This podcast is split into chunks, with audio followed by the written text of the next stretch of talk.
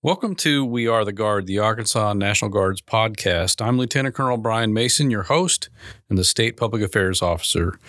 In this edition of We Are the Guard, we continue in a series of discussions focusing on behavioral health.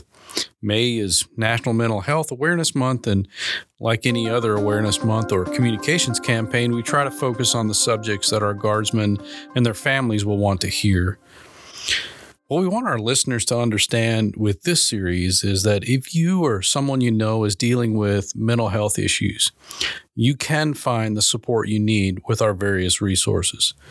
Today, we're speaking with Lieutenant Colonel Chaplain Jeremy Miller, the state chaplain for the Arkansas Army National Guard.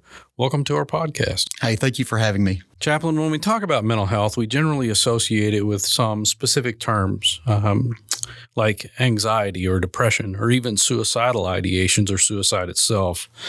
But there are many areas and facets in which someone might experience a situation that might require some more specific and targeted resources, like in the areas of sexual assault, post traumatic stress disorder, traumatic brain injury, domestic abuse, child abuse, and substance abuse and those types of disorders. Health and wellness counseling and behavioral health treatment services also falls into that realm. In some other associated podcasts, we're going to have some in depth discussion with our Director of Behavioral Health, and we'll certainly talk to Dr. Williams, the Resilience and Risk Reduction Program Manager. But today, Chaplain, I want to provide a touch point with one of the pillars of wellness. Fitness as a guardsman is a three legged stool, in my opinion. There's physical fitness, intellectual fitness, and spiritual fitness. And if one leg is shorter than the other, uh, or one really doesn't exist, the stool's unbalanced and it's going to fall over. The physical is just that being physically healthy and physically fit and strong. Being mentally fit is more of a matter of applying your education, continuing to learn and grow, and then being spiritually fit really encompasses things like emotions and social connections, family connections, and so much more. What does spiritual wellness mean, Chaplain? Absolutely. That is a great question to start off with today because really my job as a chaplain is going to be one of those that focuses on caring for the spirit of a soldier and an airman. And as we care for those individuals, we have to make sure that we know really what we're focusing on.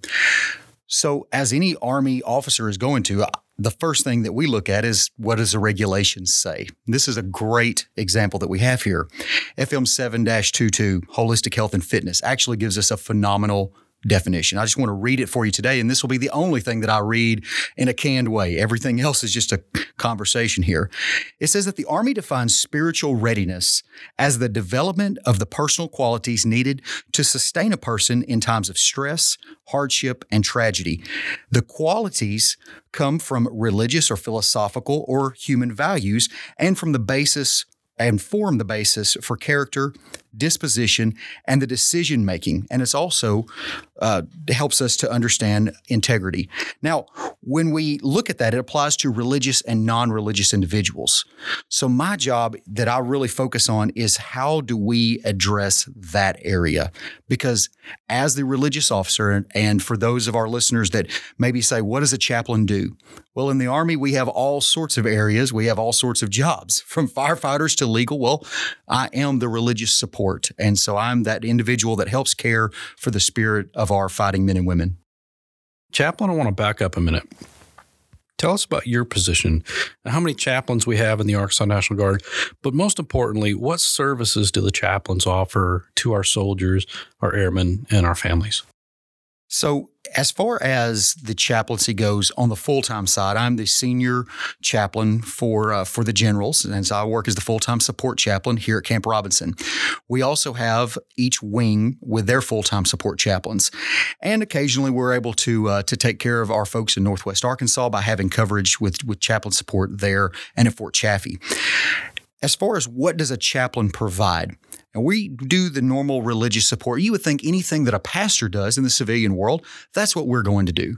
We're going to be there for the birth, we're going to be there for the deaths, and we're going to be there during the times of struggles and tragedies, but we're also going to be there to spiritually feed you along the way with everything from counseling to actually worship services. If I was to really nug things down to three core components of chaplaincy, what we like to say is we nurture the living, we comfort the wounded, and we honor the dead.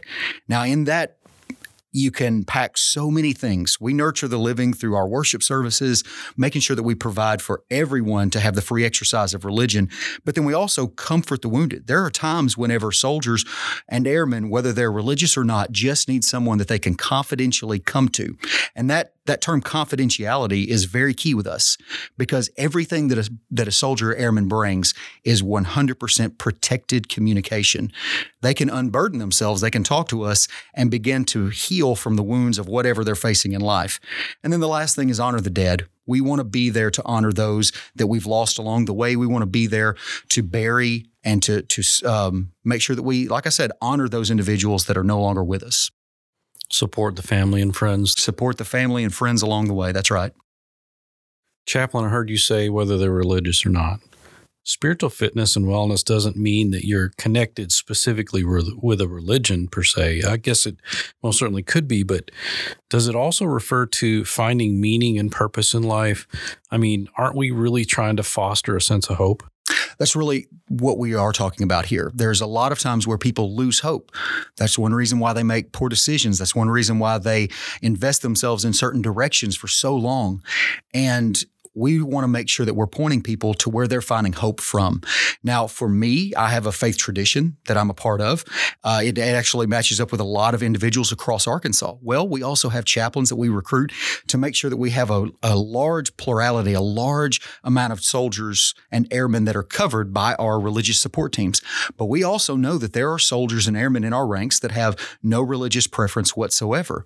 Well, we are still that individual who is going to care for their souls because they have to, they have to find meaning they have to find hope to keep going in certain times and that may not have a basis in religion it may have a basis in family traditions or other other items in their life we want to be there for them so that they have someone to care for them so, if I'm a soldier uh, or an airman who might lean atheistic, um, I may not necessarily approach a chaplain. There's a stigma there. Should there be? No, there's there's never going to be a stigma there. It's to be the same thing as uh, as someone who cares for the body in a medical sort of way.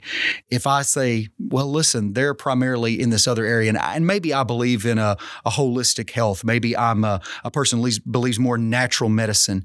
Well, that doesn't mean that in a certain case that I can't get good sound direction, good sound help from someone who has this background.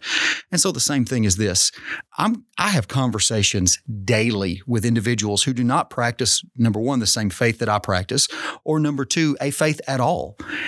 And yet we still find common ground in the fact that we are in the military. We find common ground in our natural struggles. We find common ground on everything. I mean, it could be the same types of trucks, the same types of things that we enjoy. Sometimes that uh, we can rejoice over certain victories or certain failures. And as all Arkansans, we have our hopes and dreams rise and fall on the uh, how good the Hogs or the uh, the ASU uh, Wolves are doing. Thanks for bringing that in. Oh, you're welcome. well, Chaplain, as you well I'm originally from Minnesota, big Vikings fan. What if I were to tell you I was of the Norse religion and I wanted to grow a beard? Could I do that? Uh, we do. We have policies for that because everybody has a religious accommodation that they can make. And we are going to have those. Uh, so, so I kind of look at that question and, and would answer it simply in this way: If a soldier, an airman, comes to us and says, "I have a sincerely held religious belief," we have a process to be able to try to meet that need. Now, there's going to be lots of levels. They may say, I need my food in a certain way. They need a halal meal. Well, we want to be able to provide that for them. They need a kosher meal.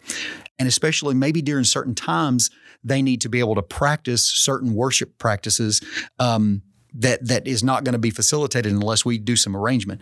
Well, that's what the chaplain do, does. We speak into that situation and help the commander and the soldier or airman to meet the religious need along the way. And some of those could be religious customs such as beards, turbans, hijabs. And so we just face whatever it is with the proper procedures and the proper way to walk them through it. So, bringing us back around to mental health. Well, and, and, I will say this: I can't do anything about your you being a fan of the Vikings. I'm sorry about that. I can't help you in that area. Yeah, most most seasons I need a little extra help anyway. Chaplain, what are some of the common issues that you and the other chaplains might face regarding mental health with our guardsmen and their families. Yeah. So if I look at mental health and I talk about the spirit, see, sometimes in our heads we know what the right thing to do, but our hearts, uh, I like to use this term all the time in my tradition. It's, our hearts are idol factories. They they are looking for something to give all of our attention, our devotion to, and so it really depends on what type of soldier I'm talking to. And I'm going to talk soldier for just a second. If I'm talking about a young enlisted person, an officer, they're going to be really dealing with potential issues like poor decision making. They might deal with poor decision making because they don't have a lot of life experience. So they don't know what is right and what is wrong. So we're dealing with taking them to the side and saying, okay, you did this. And you made some people angry. You made some people mad. Your career's not over. Don't worry. And helping to build them back up to make better decisions because they don't have that experience. We also have to talk with them about how to deal with stress. Young lieutenants, they have no basis. And so they think, well, wait a second, how do I deal with this? How do I work through this? And the chaplain comes along, hugs them. Uh, and, and then really relationships. If I'm dealing with mid grade officers, maybe some folks in their that 10 year mark, mid, middle of their career, we're talking about are you still committed as you were at first? Because there's that crisis of conscience. Should I should I stay? Should I go? And and they're not really sure. Do they still believe and have that purpose that we we talk about all the time?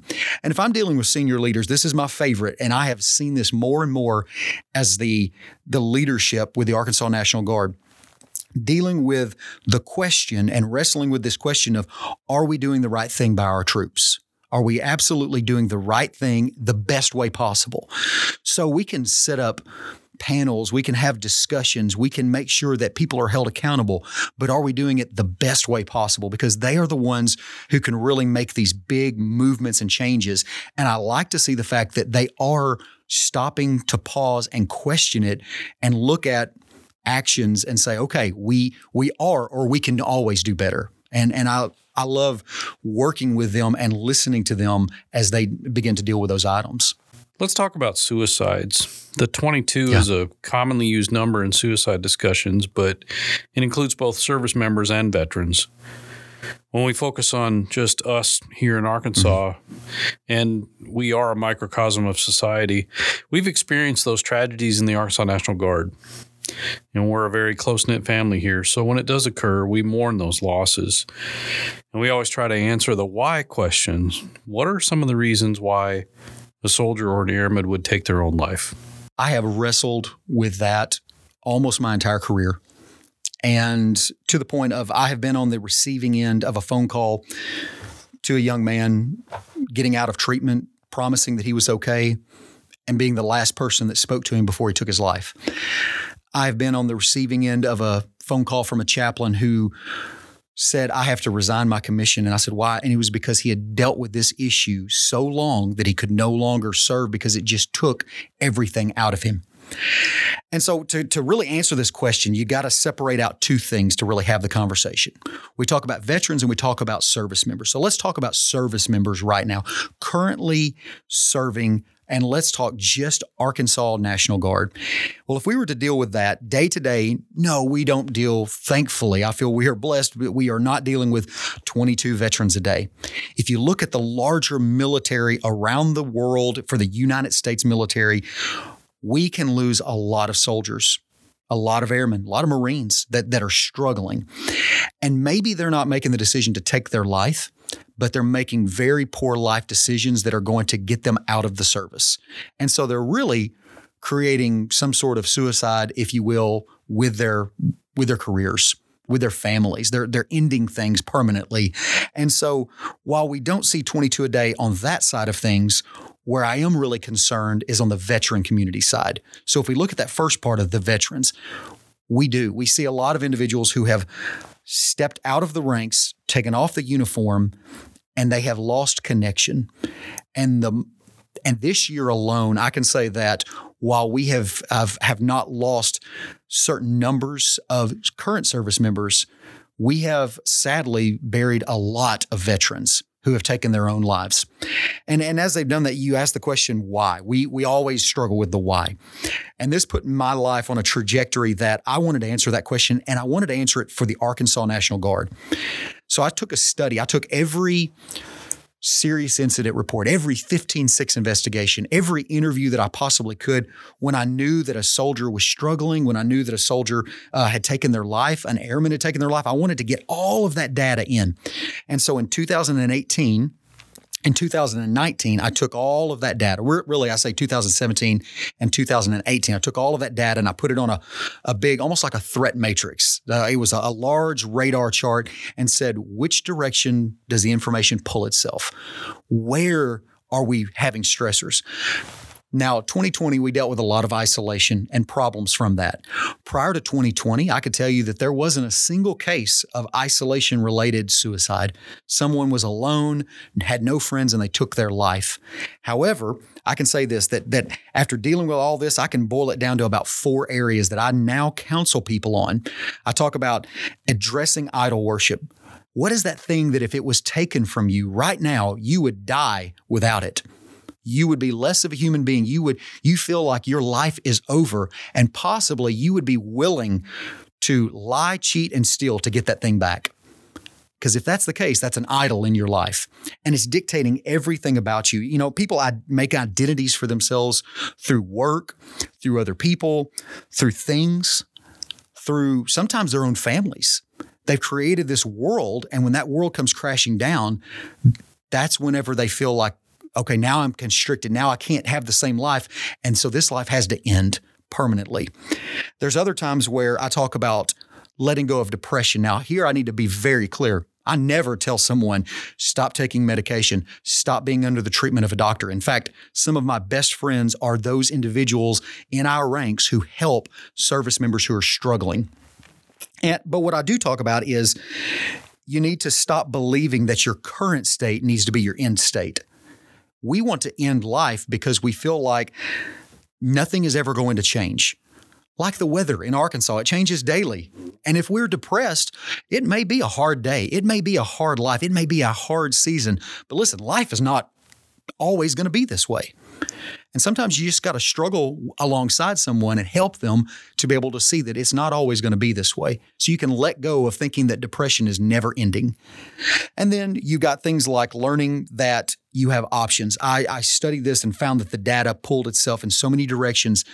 But one of those particular ones was people making knee jerk reactions. We always hear this, you know, you make a permanent solution to a temporary problem. Well, that is the case.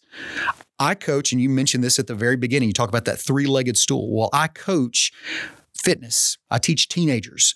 And one of my favorite things that teenagers ever tell me is, but it hurts. Whenever I'm talking to them, I say, yes, it's supposed to hurt. Because if you're doing something now that hurts, if you're willing to do hard work, understand that hard work pays off. But at the same time, that hard work is going to teach you how to deal with hard times. And that's what we need to be able to do. We need to talk about how to deal with hard times as opposed to trying to escape the immediate pain of the situation. The last thing that I talk about is setting right relationships. So often we have certain people in our lives that are just toxic. Sometimes in certain situations, you and I can be toxic, maybe even towards each other. And so, if that's the case, then we've got to be able to understand how do I set a relationship right? How do I do the right things? How do I say the right things? One of the biggest things that chaplains do these days is relationship skill training. We teach couples, we take individuals from across the spectrum of the military and we bring them together on weekend events or small unit led events and we teach them, we call it strong bonds, and we want to teach them about what right relationships look like. Now, as a chaplain, I noticed that all of the data pulled itself in one other direction, that people felt like they were in this alone. So, as a chaplain, as a man of faith, I tell people listen, if you're if you're so inclined, if you're so willing, I want you to con- realize that you're not in this alone. You can connect your worship with God. You can connect with God to be able to help you through whatever this situation is. Because even whenever I'm not standing in the room, you can go before God in prayer. And so we have those types, types of conversations. Now, going back to what we mentioned earlier, there are those who say, these things are going to help me, but I'm not religious. Well, then that's okay. I still want to put this out there. You pick it up, great. And if you don't, still great. I want to see you get through to tomorrow because I care for you. I love you.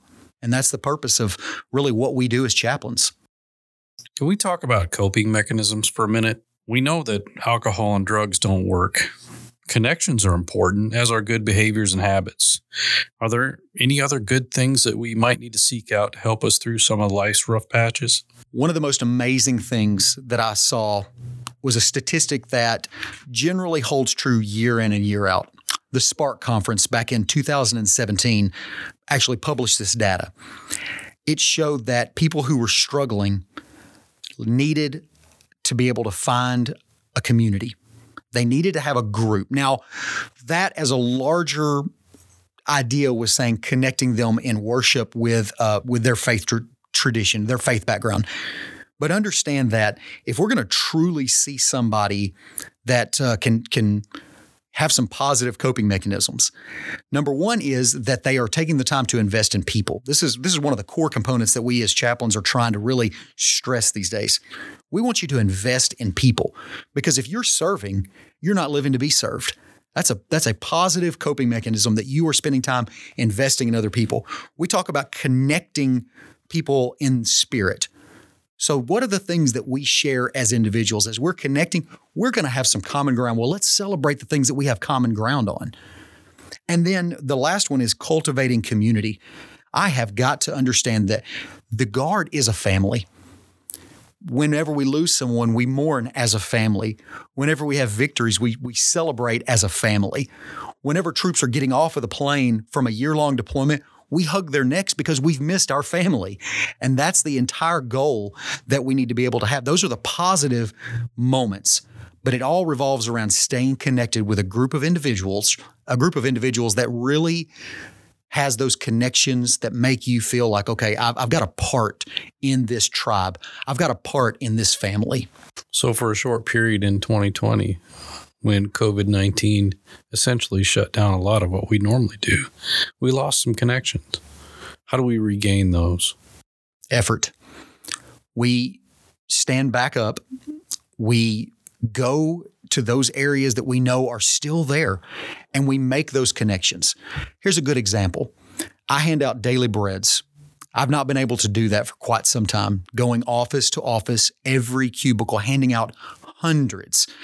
In the early days of 2020, we didn't know transmissions spread. We didn't know protective PPE. There was a lot of unknowns. And so we had to suspend a lot of things. But I'm thankful now that we can understand that through all of the different guidelines, all of the different things, we can we can safely reconnect with people. We really can. So we've got to make that effort. There are people who, even though those things are in place now, they don't want to make that effort because it's scary but we need to make that effort. We need to step into those those worlds. In fact, I told someone just today, I will see you in 2 weeks to hand out the new daily breads. I'll be walking around to your office and I'm going to put one on your desk. They said, you, "You'll come by?" Yes, because I've got to make that effort to do it.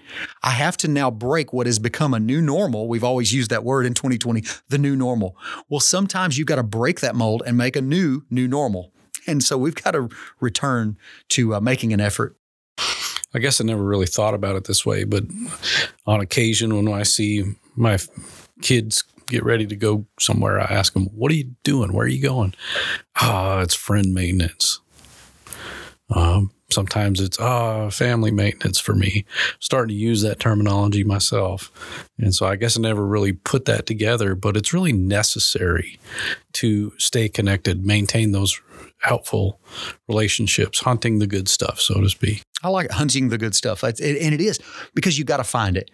And here's the way that I think it, it happens so often. We got to hunt the good stuff, but it's like playing hide and seek with a parent whenever you're a three year old child.